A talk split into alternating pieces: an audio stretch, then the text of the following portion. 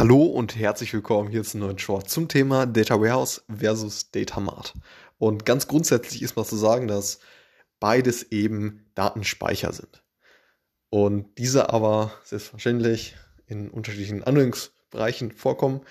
Und äh, beim Data Mart ist es so, dass das im Grunde genommen ausschließlich, also für, für ja, spezifische Fachbereiche oder Daten, Daten der spezifischen Fachbereiche ähm, aufgeführt wird. Das heißt, ein Datamart für Marketingdaten, ein Datamart für HR-Daten, ein Datamart für Sales-Daten und so weiter.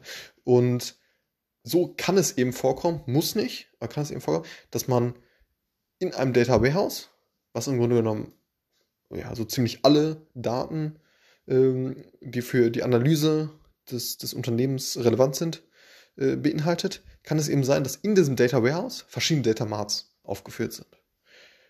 Und so eben ja, eine performantere Verwendung des äh, ja, gesamten Data Warehouse möglich ist. So.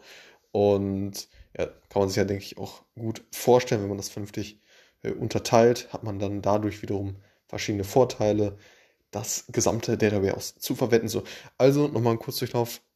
Data Warehouse umfasst ja so ziemlich alle Daten, die ja für die, für die Analyse des, ähm, ja, für die Datenanalyse relevant sind des, des spezifischen Unternehmens.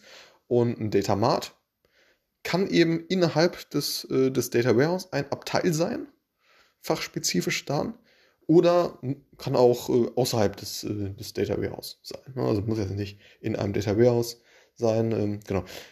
Das besagt eben dieser, dieser Begriff oder diese beiden Begriffe. Und genau, das war's äh, zu dem Thema. Bis zum nächsten Mal. Ciao.